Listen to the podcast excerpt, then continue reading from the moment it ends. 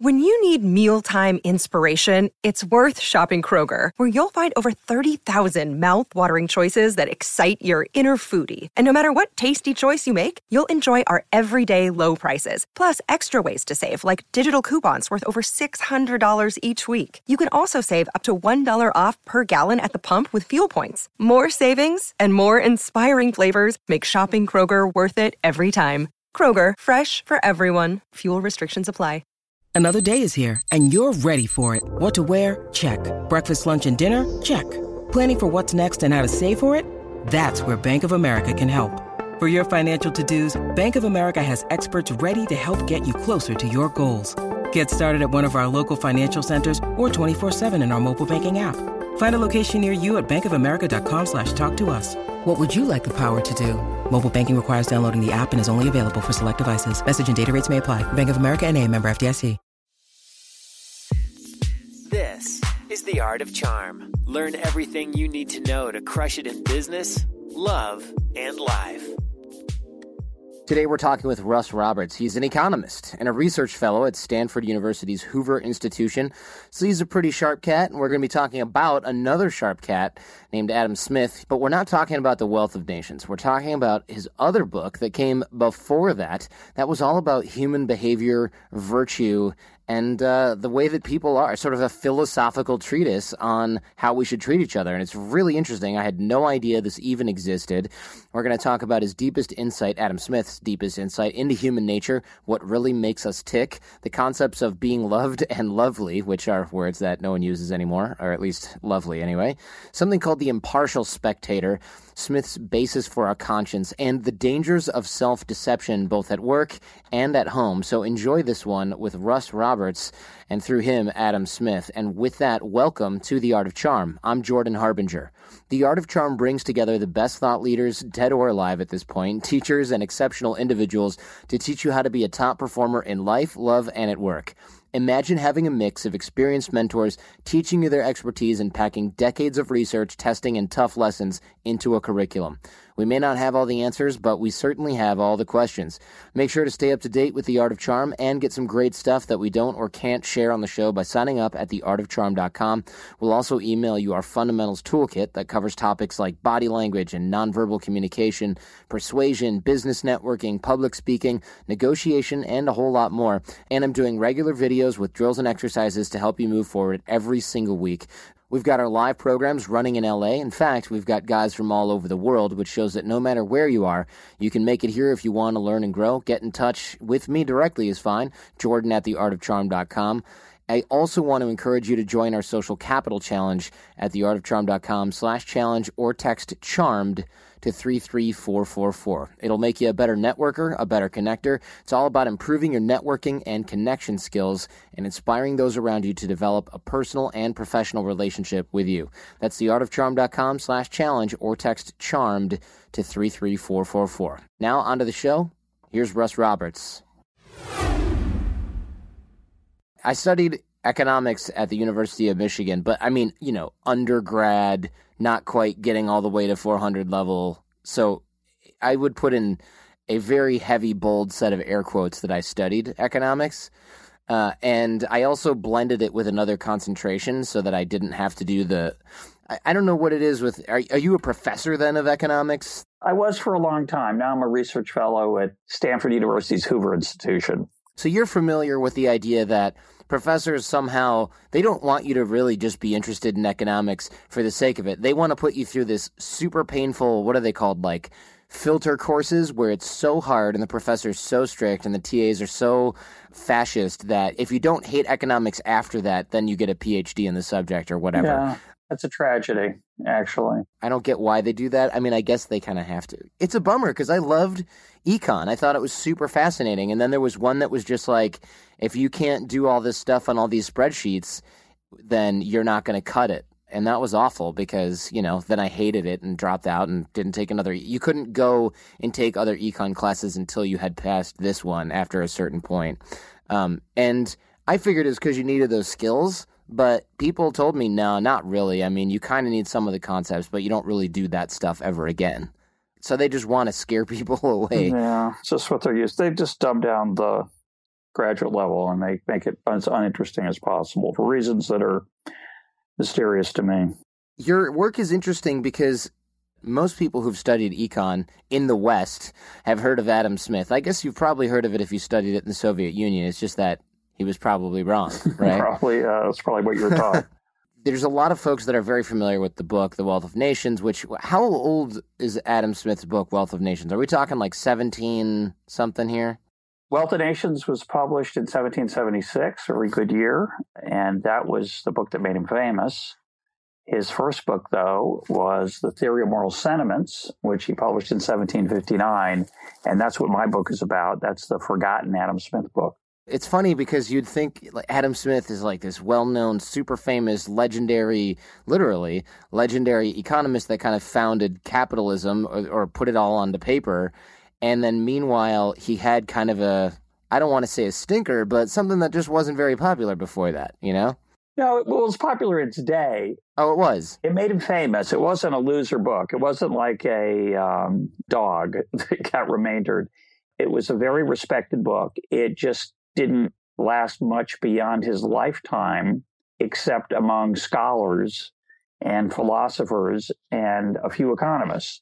So today, most people have never heard of it, and they certainly have never read it, other than a handful of, of you know academics. Right, such as you.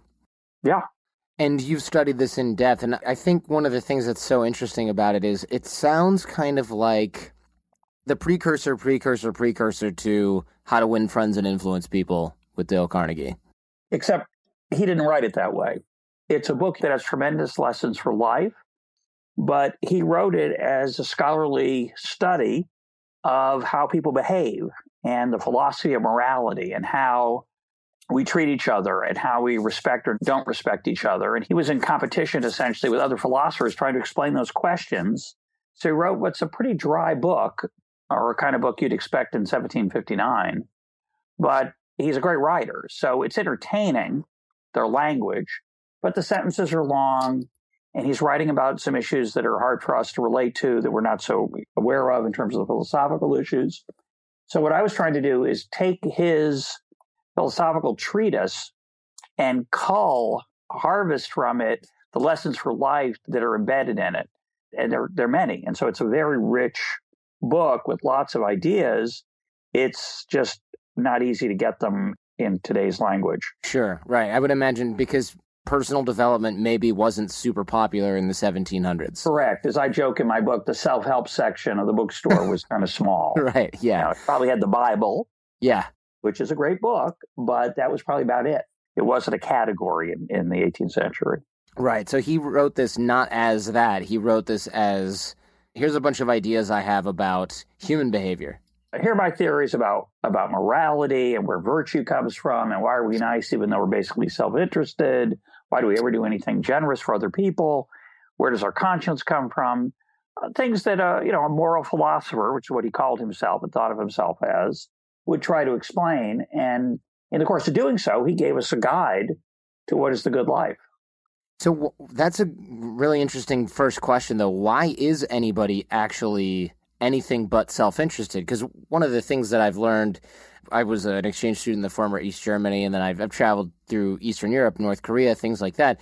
I know a lot of people with a very socialist education, and one of their biggest criticisms is especially if they've never been to the United States, is well, the only thing people do over there, it's always some kind of self interest because that's what capitalism is. Whereas socialism, communism is you have to sort of enforce this education that you should be doing things for the greater good, which is obviously, I mean, we saw how that turns out. It didn't work so well. Right. It didn't work so well. Whenever you try to fight human nature, it, it's a losing battle. But why does anybody do anything that helps other people if we are, according to his book that he wrote right after that, pretty much self interested? So, you know, he would argue, and I would argue as well, that self interested is not selfish, not the same word, right? Not the same concept. We are naturally self interested. We, we put ourselves first. We think of ourselves first. We inevitably are worried about our survival. It's hardwired into us. So it's not that we're selfish. That's that's a pretty brutal, bleak view of humanity. It's that we care inevitably more about ourselves than we do about other people. Doesn't mean we can't love. It doesn't mean we can't care. It doesn't mean we can't be kind to other people. But Smith went a little further than that. He said, you know, actually, the truth is, is that our benevolence, our altruism and compassion is, is pretty limited. It's not zero, but it, it isn't big enough to explain the fact that we do very generous things and we don't always put ourselves first. Early on in the book, he gives this ridiculous and fascinating example. He said, suppose there's an earthquake in China that kills millions of people and you're told about it and you go, oh my gosh, that's horrible. And you go home and you might talk about it with your family or you might make a donation to a charity even. And then you sleep like a baby because it's not in the front of your mind. Even today, certainly not in 1759 when they didn't have cable television, but even today, you can see a terrible tragedy on television. You can watch about it for days, but you kind of forget about it because you're mainly worried about your own life and your own troubles and your own problems. So it's not that you don't care about other people. It's not that you don't feel bad for people who were killed in a tragedy, but it doesn't weigh on you as your own tragedies do. And he gives sort of a reductio ad absurdum, a kind of ridiculous example to make this point. He says, instead of this earthquake, suppose you were told that you needed to have your little finger removed tomorrow in surgery for some medical condition. It's your little finger. You know, it's not your thumb. It's not your index finger. It's your little finger. And you're told you're going to have surgery well, you toss and turn all night. You'd be anxious about it. Right. So, which do you care more about, your little finger or millions of deaths in China? Right. Yeah. You would care more about what you're going to look like drinking your fancy cup of tea without a little finger. Right. And and your guitar playing is going to be handicapped and et cetera. It's, and just you're scared. It's just like, oh my gosh, what could go wrong? What's going to happen tomorrow? So he takes that example, which I think is is for better for worse. I think he's right. I think most of us could sleep pretty well after a tragedy, as long as it's far away and not to happen to our friends and neighbors or our family. But our own tragedies are very, very present in our mind. So he says, if that's true, that's a reality. That's the way we're built. Then why is it that if I gave you the chance to save the little finger and avoid the surgery, but to do so you had to kill a few million people in China, would you do it? And Smith's answer is, well, of course you wouldn't. right. No way. Yeah. Right. It's horrifying. You wouldn't even consider, it was like, well, it might be worth, no, it's disgusting. So he says, how is that? Your emotional reaction clearly shows that what you care more about is yourself than other people. But often we don't put that into action. We often step aside. We let people get credit for things that they should get credit for. We don't claim all the credit for ourselves. We take time out of our schedule to go to a funeral, to console a friend. We make sure that our children get our time, even though we rather watch the football game. We help them with our, their homework. Not every minute. We're still going to watch the football game sometimes, even when we should be with our kids. But a lot of times we do the right thing. Why do we ever do the right thing, is what Smith wants to understand. And he suggests that the reason is that we care about how we are perceived by other people because we realize deep down that even though we are self interested, we want to be around others. We want their approval. We want their respect. We want their love, their affection. That is the essence of being human. So we want and need to be around other people. We're not self sufficient. We don't want to just be around, be with ourselves, either economically or socially. We need to interact with other people. And if we do, we want to interact with other people we better treat them decently or they're not going to respect us. They're not going to want to be around us. And so he argues that we act as if we have an impartial spectator, someone watching us who's judging us, who's not self interested, doesn't share my interests, is impartial, not against me, but not in favor of me, the way I naturally look at my own self. And that person, that judgment weighs on me and keeps me from doing some of the things that I might otherwise do in my own self interest. And that's my conscience. It's almost like he's he predicted Facebook, actually. yeah, there, well, we could talk about Facebook and some of the, the ways this runs amok, actually. But but Smith, he, you know, has one sentence that really, to me, summarizes his view of human nature. He says, "Man naturally desires not only to be loved, but to be lovely." And by loved and lovely, he didn't mean the way we mean the words today, although partly that, but more than that. Loved, he meant respected, honored, admired, that people look up to us that they that we matter. And lovely meaning we do the right thing. We earn the respect. We earn the praise. We earn the honor. We're honorable. We're praiseworthy. And if you think about human nature, instead of thinking about it as selfish versus altruistic or kind versus cruel, what Smith's saying is we're complicated. We want the affection and respect and honor and praise of other people, but we want to earn it honestly. And to do that, we sometimes have to do stuff that goes against what is in our natural self interest to do.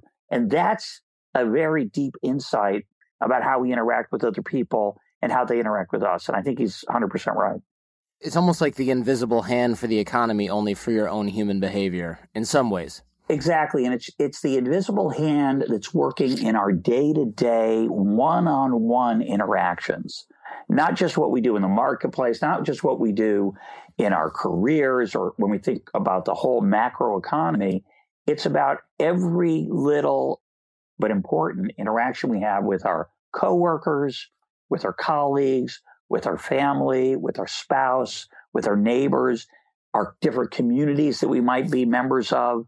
So you want to be respected and honored and praised.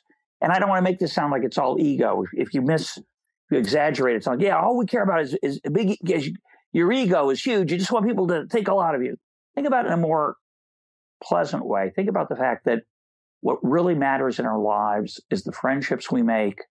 It's the people who care about us and we care about them. It's the bonds that we establish through these day to day interactions with the people we work with, that we play with, that we love, that we interact with, whether it's in business, whether it's in our social life, whether it's our hobbies, our religion.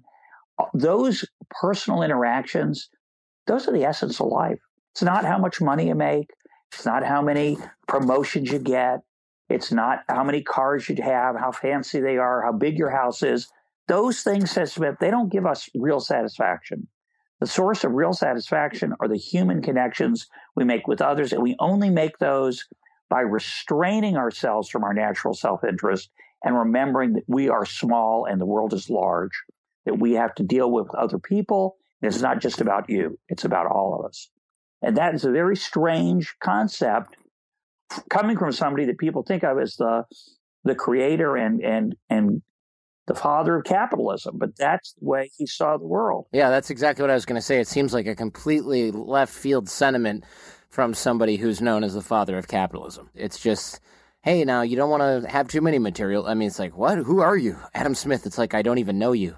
He says, now he explicitly says in this book, and if you if you look at the Wealth of Nations, he never contradicts this in the Wealth of Nations. In the Wealth of Nations, he's interested in understanding why some countries get rich and why some countries are poor, why some people get paid more than others. The standard things we talk about in economics all the time that he really created the field in through that book. He never says, hey, this stuff's great. We want to get really rich. He's just trying to understand it. He's just looking at it. In this book, the book we're talking about, The Theory of Moral Sentiments, in his first book, he's actually very critical of the desire to accumulate stuff, for the desire for material success. He says it's a trap. He says we want to be loved, and one of the ways we want to be loved, one of the ways we can be loved, is to be rich and famous or powerful. He says if you're rich, famous, or powerful, he says people pay attention to you. He says you walk into a room, and you, you know the person I think of today is Donald Trump. Donald Trump walks in a room, all eyes go to him. They want to know what he has to say. They want to know what he has to what he's wearing. They want to know even how he wears his hair. Strangely enough, he counts. He's important. And we have a natural urge to look at him for that reason. And Smith says, don't pursue that path. That's the wrong way to be loved because you'll do things along the way that will degrade you. They'll corrode your soul. They'll cause you to do things you're going to be ashamed of. They're not virtuous. Said, if you want to, the right way to be loved is to be wise and virtuous, to be lovely, to do the right thing, to be kind to other people, even when it's not in your interest to do so, and even when you don't want to. And when you act honorably and keep your promises, you will be loved for the right reasons. says you won't be as famous. says that path isn't as glittering. It's not as, as obvious a path and not as attractive as a path. He said, but it's the better path. Don't be fooled by money and power and fame. He says those are bad places to go. And it's fascinating to read in Smith's day about the cult of celebrity. You think, how, what kind of a cult of celebrity could they have in 1759? And the answer is, well, they did. It just wasn't like ours. They didn't have cable television. They didn't have Facebook. They didn't have Twitter. They didn't have reality television. They didn't have People magazine. But what they had was they still had people striving for status and they had the nobility. And Smith just hated that. He hated how people could be looked up to just because they had a title. In his you know, England of, and Scotland of his day. He had no respect for that. And so he said the real way you earn respect is by being a good person, by cultivating your friends, by being a kind, good family member. That's what Smith says is the right way to be loved. How did he come up with these ideas? I mean, obviously he's a pretty observant cat because it's not like he invented much of the concepts, especially in Wealth of Nations. He just put it all on paper and systemized it, right? Well, he was, what'd you call him? An observant cat, I think is. Yes. He was. He was an extremely observant cat. And like a cat, I think you meant it in the, uh, in the hip uh, way. I meant it in the jazzy way, but yes. Right. But he was also a very curious cat, uh, which is a very good phrase to think about. he was very, you know, he had a very dull life on the surface. He never married. Most of his life, he lived with his mom. He cherished his friendships. He was his best friend was David Hume, one of the great philosophers of all time. But he had a quiet life. He was a professor. He worked for uh, the government for a while. He traveled in Europe for a while because he was the tutor to the the son of the Duke of Buccleuch, a fancy uh, duke of his time. Speaking of celebrities with titles, right? Yeah, exactly. He was like, I think, the richest man, of one of the richest men of his day. And his ancestor is one of the biggest landowners still in in uh, the United Kingdom. Uh, interestingly enough. But my point is that Smith was did not lead a dramatic life. He didn't. He wasn't a sailor and then a, an explorer and then a guy who ran six companies and created a new product. He was a scholar. He was a teacher. He cared about the world, but he looked at it from an armchair mostly. But he looked at it very, very wisely. He was very thoughtful. He was very observant. He could see things that other people couldn't see. And the reason his two books are so great is that he was, well, it's two reasons. One is he could see things other people couldn't see, but equally important, he wrote very beautifully.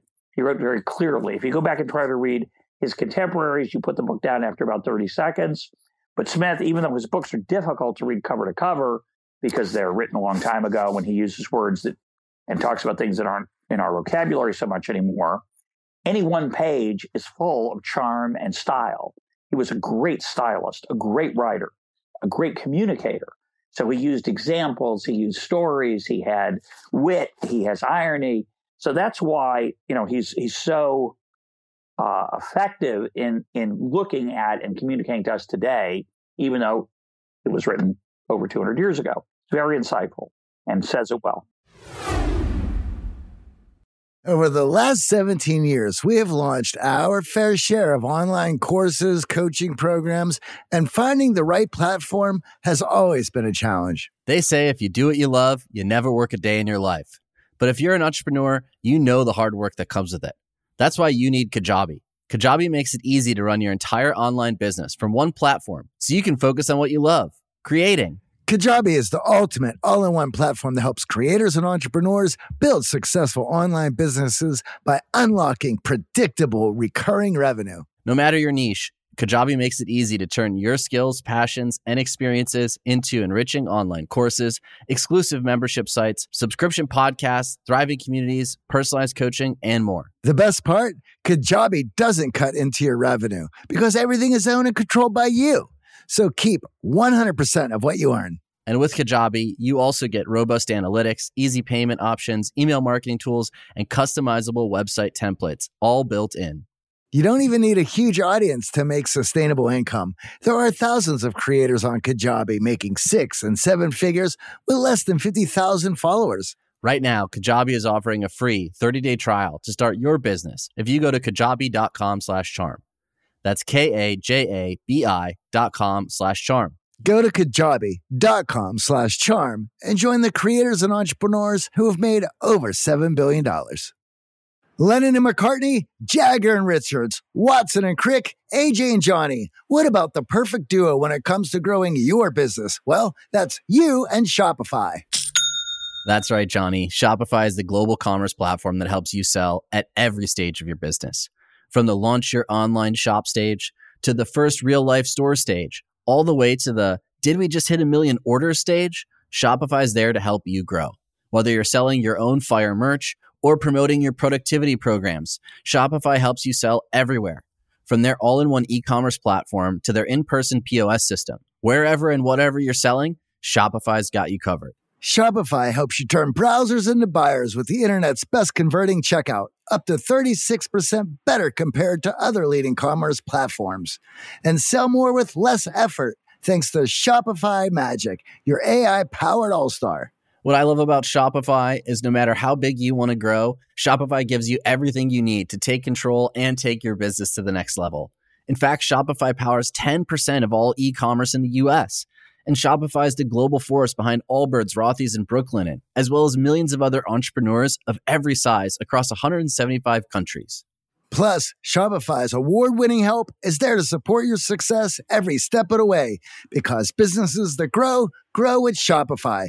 And AJ, you don't have to just sell your stuff anymore. With Shopify Collective, you can curate products to sell from the brands that you love, giving your customers more variety and your business more sales. Shopify is your no excuses business partner. Sell without needing to code or design. Just bring your best ideas, and Shopify will help you open up shop. Sign up for a $1 per month trial period at shopify.com slash charm. Go to shopify.com slash charm now to grow your business, no matter what stage you're in. Shopify.com slash charm.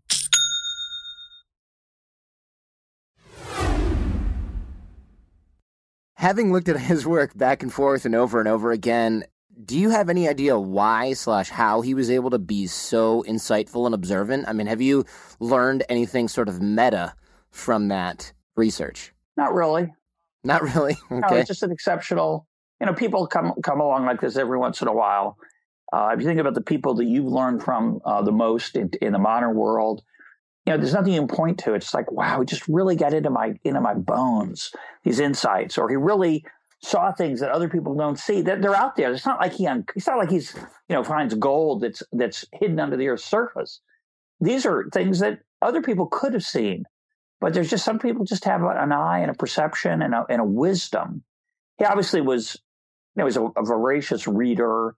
He understood lots of complicated things about life in his time, but that's not enough. There were a lot of people who had those insights, who had that background. Why did his insights, why were they so interesting? Why were they so valuable? The answer is, you know, he was one in a million. He was just a, he's a rare bird. So how wait? How old was he when he came up with all of this? When he started creating all these things? So he was born in 1723. So his first book gets written when he's 36. Comes out when he's 36. His second book comes out when he is 56, uh, 53. Excuse me. Uh, you know, again, nothing dramatic. It was like he was a wonder kid who who figured out something when he was 17 years old. He wasn't like you know Einstein or Newton who you know was a genius from scratch. He clearly had a, a first rate mind. He was respected by other scholars of his day. I don't think people knew at the time that he would become the, you know, the, one of the most talked about intellectuals of the 18th century, that he would still be relevant today. You know, that Maggie Thatcher would carry the Wealth of Nations around supposedly in her purse, the sign of her as I don't know what she carried it around as. It was pre Kindle. It was her, was her quiet reading when she was in line at the grocery. I don't know, or whether it's just like a, a talisman or some kind of uh, sacred object she liked to have with her to inspire her and I, talk about this in the book. It's remarkable that this man who constantly talks about don't pursue wealth, don't pursue fame. Those are, are phantoms that, to be shunned in favor of, of wisdom and virtue. And yet he becomes world famous. Even in his lifetime, he was famous. Not as famous as he is now, of course, but he was well known. He did very well economically. He wasn't rich, but he was he lived very comfortably. But the key point is he didn't pursue those things for their own sake. That was his the key to his advice. He's not anti-money. He doesn't say you should live a life of poverty. He doesn't say that a monk is the highest level of human achievement because they give up things. He's saying don't pursue them for their own sake. Don't be obsessed with them. And I think the biggest challenge in the modern world where there's so many opportunities for wealth accumulation and financial success uh, for so many people, and it's a glorious time for that reason. And we have a wonderful economic world despite the current economy, which is, you know, not so exciting and not so great and very hard for certain people who are struggling. So I don't want to minimize any of that. But overall, in historical terms, this is a glorious time for most people to be alive in the Western world. It's unparalleled for how comfortable we are and how and the opportunities for accumulating wealth and financial success. And Smith says, just be careful. Don't overdo it. And he wrote this at a time when it wasn't so easy to, to gather money and people who wanted to really had to probably do many things that were corrupt. But it's just as true today that if you're not careful, the pursuit of money, the pursuit of wealth, the pursuit of fame all those things can seduce us to do things we really shouldn't be doing. Yeah, and if you don't believe us, look at the Kardashians or anybody on reality TV for that matter. Adam Smith talks a lot about the dangers of self deception. You mentioned this in your work as well. How does that sort of parlay in here? Because we talk a lot about self deception both at work and at home on the show a lot because it's it's one of our our major enemies are the processes in our brain that say, "Well, I'm good enough right now as I am," or "I don't need that," or "I already know that," et cetera, et cetera. Any any sort of form of self deception can be really toxic. Yeah, and my particular interest is how our worldview, our whole perception of the economy or politics, is the way that we look at evidence and data is often very imperfect. We just want to be comfortable. We don't want to be challenged. So we only listen to people who already agree with us. When we see a fact that disagrees with our view of the world, we just shunt, we just push it aside and say, ah, that's probably wrong, or or you know that study was badly done, and somehow the studies on your side, those are all the good ones. So I'm very interested in this question, and it comes up in Smith because Smith says, think about this: if the essence of humanity, if, the, if what makes us tick, if what inspires us and drives us is this desire to be loved, and at the same time, deep down, we want to earn that love honestly. We want to be lovely. We don't just want to get fool people into thinking that we're good people. We really actually want to be good people. We want to do the right thing. If that's true, Smith understood that one of the pitfalls of that worldview is that oftentimes we won't be lovely, but we'll convince ourselves that we really are. And we'll fool ourselves about our real nature. And we'll say, well, even though I'm, I'm going to be fired as football coach, but I'm going to I'm going to resign before I'm fired, and I'm going to say it's because I want to spend more time with my family. So why do yeah. people say that? Or they'll say, you know, I, they really want to take another job, but they resign temporarily. I mean, football coaching I, I like because I use it in the book a couple times because there's only 32 head coaching jobs in the National Football League, if I have the number correct. I think there's 32. So that's it. You can't say, well, I'll be the 33rd. It's not as good as being in the top 30. No, there are only 32 jobs. So the people who have those jobs work unbelievable hours. They work seven days a week. They work 12 plus hours a day. They're obsessed. And part of the reason they're obsessed is they love football.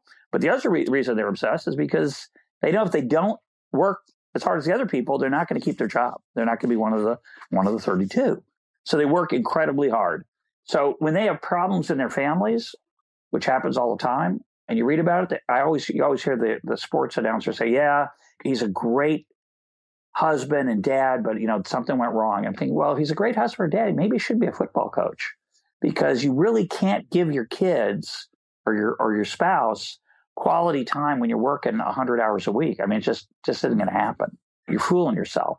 So in that world, you think about that world, those folks when they say I'm quitting to spend more time with my family, you know, I always want to say, well, how long is that going to last? About a week before you take the next job? Because it turned out, oh yeah, well, I did want to spend more time with my family for a few minutes. Then I realized I really also want to be a good football coach. So I, I'm going to jump back and take this other job. So those folks, I used to think, oh, they're fooling us. When they say they want to spend more time with their family, that's because they want us just to like them. They want to be loved. So they think that'll help me be more respectful of them. So they, they couch it in those terms. And a lot of times they're also fooling themselves. They, have convinced themselves that they really do want to spend more time with their family. You know, or the or the famous, you know, example after some tragedy or horrible thing, somebody has to decide whether to play in the football game or not, or play the soccer game or play the basketball. Game. They say they always, you know, they always choose yes because they say so and so, the person who died, that's the way they would have wanted it. And I'm thinking maybe they wouldn't have. Maybe they would have preferred that you mourn for them. And sometimes maybe that's true, but that's hard for us to accept. We want to do the thing that gives us pleasure. So we often couch our self interest in altruistic terms. And that's a deep insight into human nature. Smith talks about it. He, you know, he says, um, he talks about how hard it is for us to judge ourselves. You know, it's easy for us to judge other people. This person's selfish. This person does the wrong thing.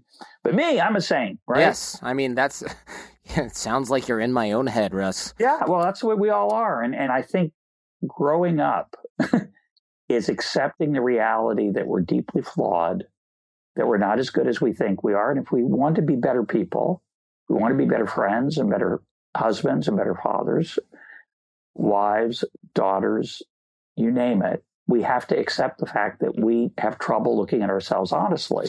And yet we don't want to hear that from other people. We don't want to hear when we say to somebody, So what'd you think about my uh, talk? Or how'd you think of, was I, did I do a good job in that situation?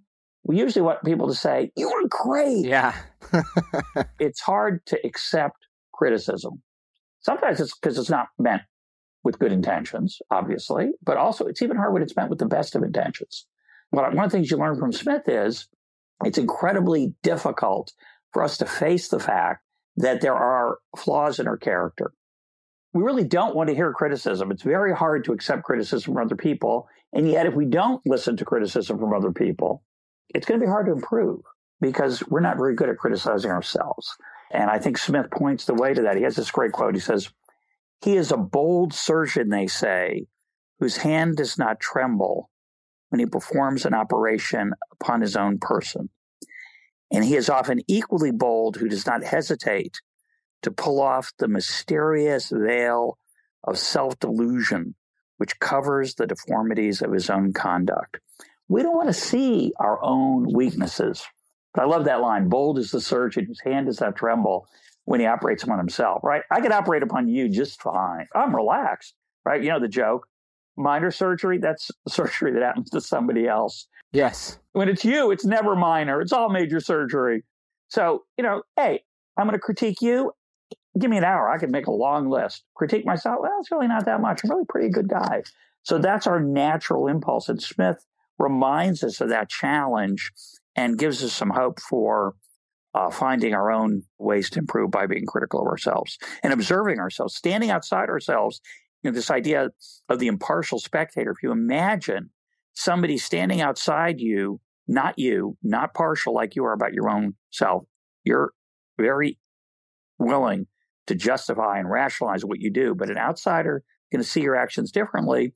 If you can use that method, you actually have a way to see yourself the way others see us. And Smith says, by the way, that's unbearable, literally. You know, the idea of standing in the shoes of others and looking at our own behavior. Yeah, it's awful. It's so uncomfortable. But he says, if you can do it to the extent you can, you can't really do it, but to the extent that you can a little bit, you can start to be better and more successful too, of course, not just about self improvement in terms of morality. It's everything. We don't like to look at ourselves. It's uncomfortable. And Smith's saying, you know, really, he's giving us the opportunity to think about taking a step in that direction and stepping outside ourselves and seeing ourselves as others see us. And if you do that exercise, it's very powerful. It's painful, but it's very powerful. Johnny, we know if you listen to the show, you are driven. In fact, we're driven by the search for better. But when it comes to hiring, the best way to search for a candidate isn't to search at all. Don't search, match with Indeed. If you need to hire, you need Indeed. Indeed is your matching and hiring platform with over 350 million global monthly visitors, according to Indeed data, and a matching engine that helps you find quality candidates fast. Ditch the busy work. Use Indeed for scheduling, screening, and messaging so you can connect with candidates faster. And Indeed doesn't just help you hire faster. 93% of employers agree Indeed delivers the highest quality matches compared to other job sites, according to recent Indeed survey. We have hired a lot of team members over the last 17 years. Going through endless resumes, well, that's a time sink. But you know what else is a time sink? Interviewing endless people because they're all going to give you the best face forward. That's why we love Indeed, leveraging over 140 million qualifications and preferences every single day Indeed's matching engine is constantly learning from your preferences. So the more you use Indeed, the better it gets. Join more than 3.5 million businesses worldwide that use Indeed to hire great talent fast. And listeners of this show get a $75 sponsored job credit to get your jobs more visibility at indeed.com slash charm. Just go to indeed.com slash charm right now and support our show by saying you heard about Indeed on this podcast. Indeed.com slash charm. Terms and conditions apply. Need to hire? You need Indeed. Now, back to the show. This is it's actually kind of a universal truth I think with people. We at our live programs we videotape our clients and it's widely known as the most painful thing ever because not only are you seeing yourself supposedly as others see you, you're seeing yourself as you think others see you. Exactly. And that's even worse. Yep, which means you tend to see your failings, your shortcomings. It's when we're forced to see ourselves as, as others see us, we're forced to watch that tape. It's very uh, easy to see what we wish we were we could do differently, and it's very hard to change those things, obviously. So, how does Smith advise us to use our conscience, our impartial spectator, to also become more mindful? Or was that exactly what you meant by the previous exercise?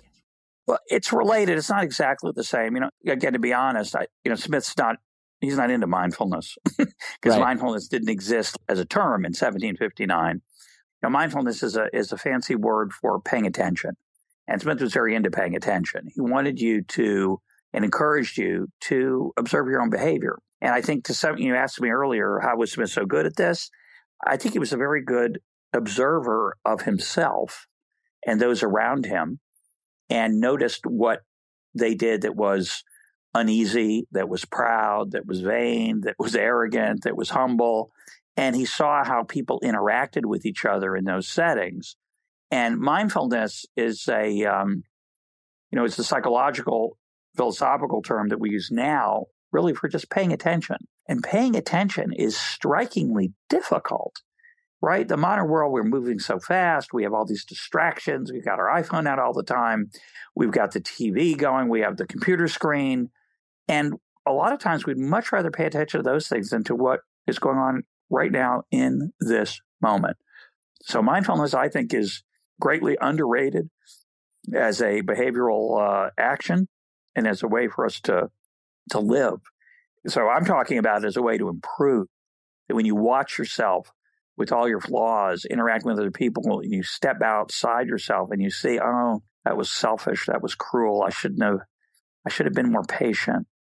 I should have asked the other person more questions and not talk so much myself, right? That's one aspect of mindfulness. But the other aspect, and you know, this is not very Smithian, but it's the same technique, is to step outside yourself and realize, hey, look at the situation. Look what's happening right now.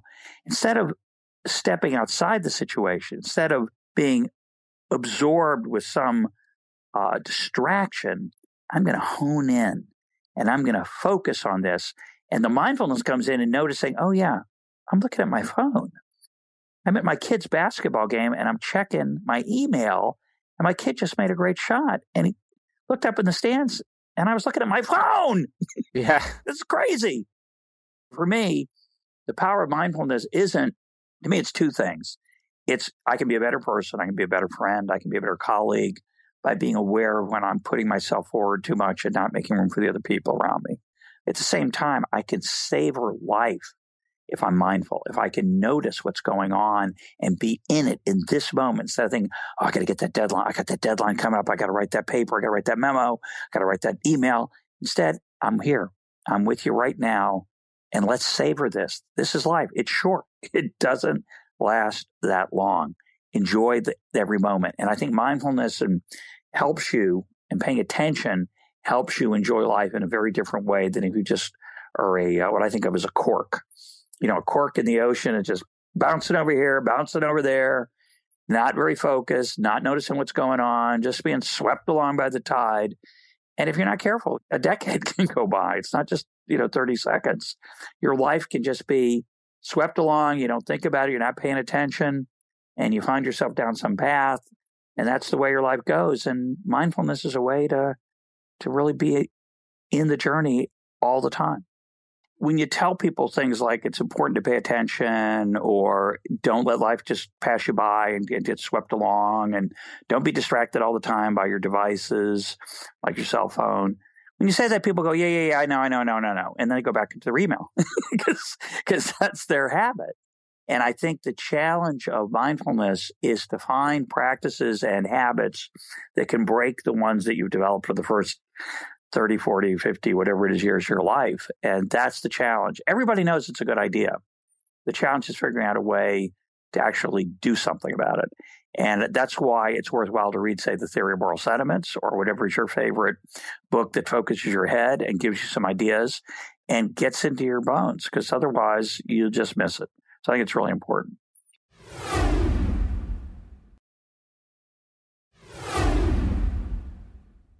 you can't overstate this. I mean, everybody I know that's successful that comes through on the program all the time, every entrepreneur that I know is it's almost it's a little trendy, but uh, it also gets great results. The entire idea of being more mindful and the practice of cultivating mindfulness, which is why mindfulness exercises and meditation and things like that are so popular.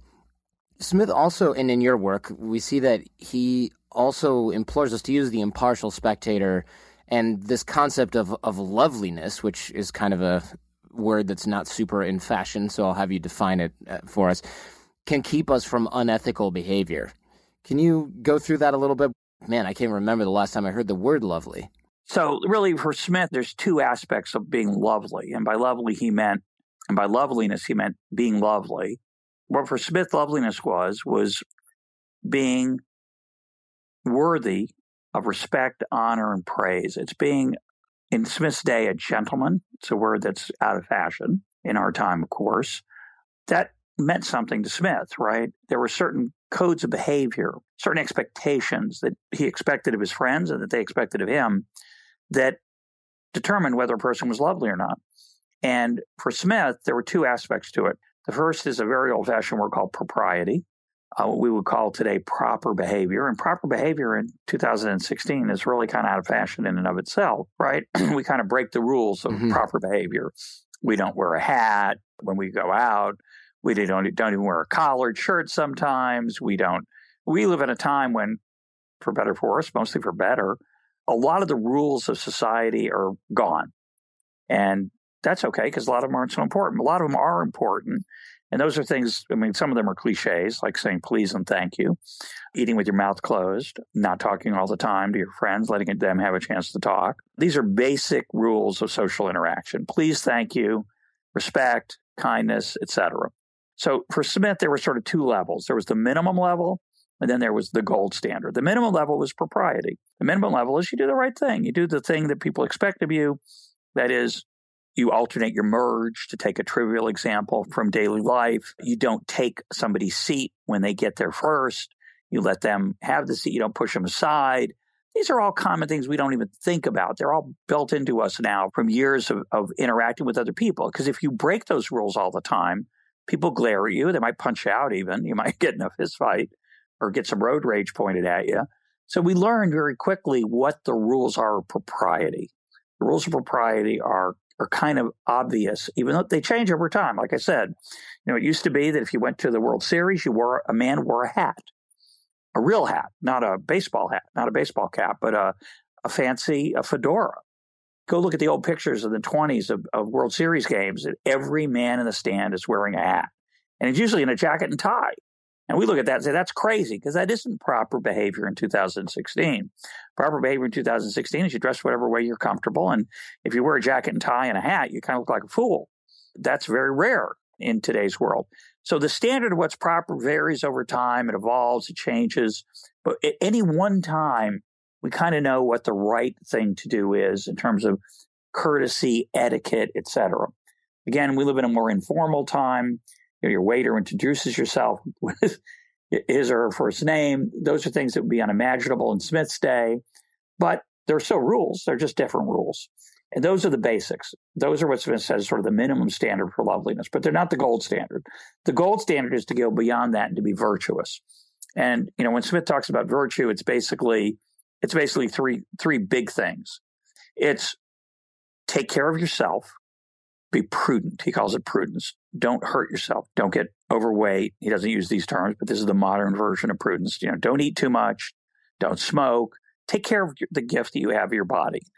Don't gamble your money away. Don't invest in high flying stocks that are unlikely to succeed.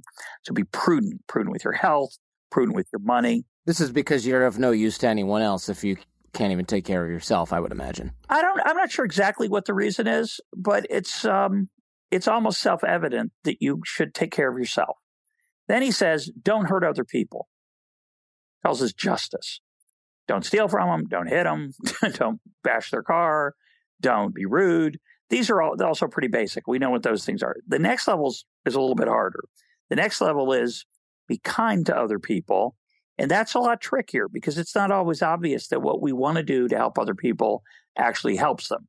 He says the rules of of benevolence are, are loose, vague, and indeterminate. We don't always know what's the best thing to help somebody. And so, but those are the big three don't hurt other people, don't hurt yourself, and be kind to other people when you can be. Those are the three areas where those are hard, right? We want to sometimes invest in the riskier thing. Sometimes we do put ourselves first and we end up hurting other people. Sometimes we want to help other people and we still hurt them because we do something for them that we thought was good that ends up not being so good. And so, if we can achieve those goals, though, we can be just, prudent, and benevolent, uh, it's actually beneficent, then we will be virtuous. And then we'll really earn the respect of the people around, of people around us. So, when you think about what your friends think of you, again, we talked earlier about how hard it is sometimes to see ourselves as others see us. If you imagine how our friends talk about us when we're not around, they say, What do you think of so and so? And you you could overhear those conversations. You know, what do you want that to? What do you want those to be? Oh, he's a great drinker. Gosh, he can chug a beer faster. Is that really the important thing? Right. Right. That's not what you want. Yeah, that's an interesting thought exercise. Right. The extreme version of it is think about your funeral. Boy, he had a nice car. That's not what they say at your funeral. Right. They say he was a great father. You hope he was a great husband. He was he was loving. He was kind was thoughtful. He always went out of his way to do the right thing. He always went out of his way to be helpful. He would give up time if he knew I needed him. Those are the things we want people to say at our funeral, not, boy, was he a fantastic report writer when we got a deadline. So that exercise is an exercise in mindfulness. But I think, you know, coming back to Smith, Smith's saying we really want to think about how our friends perceive us and if we want them to perceive us as lovely, coming back to our loveliness point, we want them to see us as virtuous, not just as successful, not just how clever we were or how skilled we were at our job. Those are nice things, right? Because a job can be a wonderful thing to make the world a better place, right? I don't want to understate, and we often forget how important work can be in helping other people. But when we think about the sacrifices we make, we think about the virtues that we have, Skill at work is one of them. There's nothing wrong with that. But the other virtues are the ones that Smith was talking about, which were prudence, justice, and beneficence. Interesting at the time that all of this was not necessarily revolutionary because there are, you know, Old Testament, New Testament type things that that had to do with this, but he started to observe these these traits in people who are actually very successful, I would imagine. Is that accurate? Did he observe this in people that were happy, successful in his estimation and and reverse engineer it? That's a good question. You know, he, he didn't get out much. you know, a lot of his life was spent in hanging out with very talented people. And I think he respected some of them, maybe most of them, right? That he chose to hang out with. And I think he observed why it was, as you said, why did he like them? What did he respect about them? What was special about them? It's just an amazing thing. It's just, it's wild. By the way, I don't think it's particularly interested in happiness uh, the way we are or the way we talk about happiness. He was very interested in, I would say the right word would be serenity. He was interested in what it takes for people to achieve deep satisfaction, not momentary pleasure or happiness. You know, I just I've got a copy of my book here. I'm leafing through it, and I find this example when um, when Smith's best friend David Hume, the philosopher, passed away, he wrote a letter about Hume and the respect that he had for Hume as a human being, as a friend, and for Hume's character, for Hume's ability to put money in perspective, for his kindness, for his wit that wasn't cruel. That's what shines through. And I think for whatever reason, you know, whether it was the way he was raised, whether it was because of this impartial spectator idea, but he looked at people in a very rich, thoughtful way about what we really care about in the people around us. And um, we have a lot to learn from him. So, having studied this so much, so in depth for so long, you've you've almost had uh, almost like a personal encounter with Adam Smith at this point. Yeah, in fact, I feel like when you write a book like this, you're hanging out with the guy, in, in, in, a, in a real sense. Um, but I actually had almost uh, a real encounter with Smith when I went to England to lecture about Smith when the book came out uh, about a year ago. So I was invited by the Royal Society of Arts, which is a it's a club It's a society. It's a lecture series. They do other things as well. So I came to give a lecture on Smith, and when I got there uh, in London and was went to the Royal Society, the person who greeted me said, "This is so exciting because Adam Smith was actually a member of the Royal Society of Arts. So that's just sort of cool." So that's neat. Oh, that's great. So before my talk, I went into what's called the green room, where they just you hang out before the talk, and you know it's they put out some cookies and some drinks. It was pleasant, but a very nondescript room. The building itself was very beautiful in parts because it was old. I was in a modern part, it wasn't anything special. But in the corner, nothing else interesting in the room besides the, the drinks and the food, but except this. In the corner was this enormous green armchair. And it said it was a gift uh, for the president of the Royal Society of Arts. It was like, must have been like the chairman's chair uh, at the time. It was designed by a famous architect and furniture maker, and it said it was delivered to the Royal Society in 1759. And that was the same year I realized that Smith's theory of moral sentiments has been had been published. So it crossed my mind that Smith may have actually sat in that chair. Maybe when the president wasn't around or maybe just used it occasionally there was an armchair. I could put my posterior in this chair of posterity. This, this chair that was a couple hundred years old. It was so exciting. Now, why was that exciting? In a way, I mean, who cares really? It's kind of silly. But I tell a story in my book, which is almost the same story. It was kind of weird. It was like uh, life imitating art. In the section of my book on celebrity, because Smith talks about celebrity, I told a story that I had read about Ted Williams where Ted Williams had a uh, Cadillac, that a cream colored Cadillac that he used to drive around town, and he had a friend who usually was his driver, just a normal guy. And Ted Williams liked him because he, I think he treated him like a normal person. And one time Ted was out of town, and his driver, Jimmy, said, "Ted, is it okay if I take your car? I've got a date." So he takes the car, and Ted says, "Sure." And he takes the car, he takes his date out to dinner. And as he pulls into the restaurant, a cop pulls him over and says, "Hey, what are you doing driving Ted Williams's car?" because evidently people knew it was Ted Williams' car. The police did. And Jimmy said, Oh, I'm out on a date. Ted's out of town. He somehow convinced the officer that it was okay that he had Ted Williams' car. So he goes into dinner. Before he goes into dinner, the cop says, Hey, wait a second. He says, Would it be okay if well, if I sat in the car for, for a minute? And the guy says, Oh, sure. So he leaves the cop sitting in the car and then goes into dinner. Comes out after dinner. There's six cops sitting in Ted Williams's car. The guy was so excited to be sitting in Ted Williams's car. He called his friends to come sit in the car, which is weird. Yeah, that is weird. Ted Williams isn't there. I mean, what's the excitement? But there's something iconic and fun about this object that this other famous person had. So I tell the story because such a great example of how obsessed we can be with famous people. But here I was in London with the same kind of moment.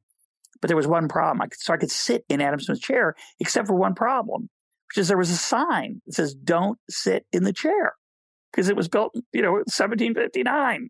And if everybody sits in the chair, it's going to disappear. So that was the problem. The good news is there was nobody in the room. So the question is, there's no spectator, impartial, partial, just the imaginary one that Smith talks about over my shoulder. So the question is, did I sit in the chair or did I not sit in the chair? What do you think? Well, I guess I, I should let you cap that off because I'm not. I'm. Not, I hope you did. so the answer is I didn't sit in the chair because it would be wrong. It would be unlovely. It would be a terrible thing to sit in the chair. It's selfish. It's not the right thing to do.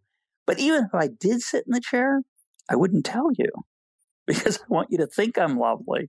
So it's a it, to me it was an example. It's this very Smithian moment where I was forced to think about Smith in so many different ways when uh, confronted with that simple green chair.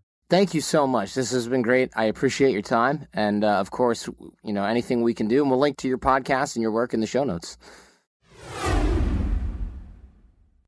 Interesting stuff. Jason, I had no idea Adam Smith had another book. Most people probably don't and it was his first book. It's called The Theory of Moral Sentiments. It's weird that it was his first book. Like you would think, oh, that got popular because his first thing was such a rousing hit. I guess they were both pretty popular, but we only we don't learn about this stuff in school. So no matter how popular it was, we're only going to learn about the economics aspect of it. And it's fascinating to me that we have almost the invisible hand only for our behavior not just for economic markets, and that those concepts kind of cross over and come into play there as well. So I hope everybody enjoyed that. And of course, if you did, don't forget to thank Russ on Twitter. We'll have that linked in the show notes, as well as his podcast and the book mentioned on the show. You can tap our album art in most mobile podcast players to see the show notes right on your phone. I'm also on Twitter at The Art of Charm. It's a great place to engage with me there. I'm pretty quick. I share a lot of insights, a lot of articles, and frankly, mostly funny stuff. So if you like my sense of humor, you'll love the Twitters. Bootcamp details, bootcamp.theartofcharm.com. Get in touch, get some info, plan ahead. Review us in iTunes, subscribe, and tell your friends. When you write a review, this is what helps us keep up in the ranks so that people can find the credible advice they need. Special thanks to both the Jasons and Fogarty for their help in production of the Art of Charm podcast. Go ahead and tell your friends because the greatest compliment you can give us is a referral to someone else, either in person or shared on the web. Now, have a great week. Leave everything and everyone better than you found them. Thanks for listening to The Art of Charm. Get more confidence, relationship skills, life hacks, and more at theartofcharmpodcast.com.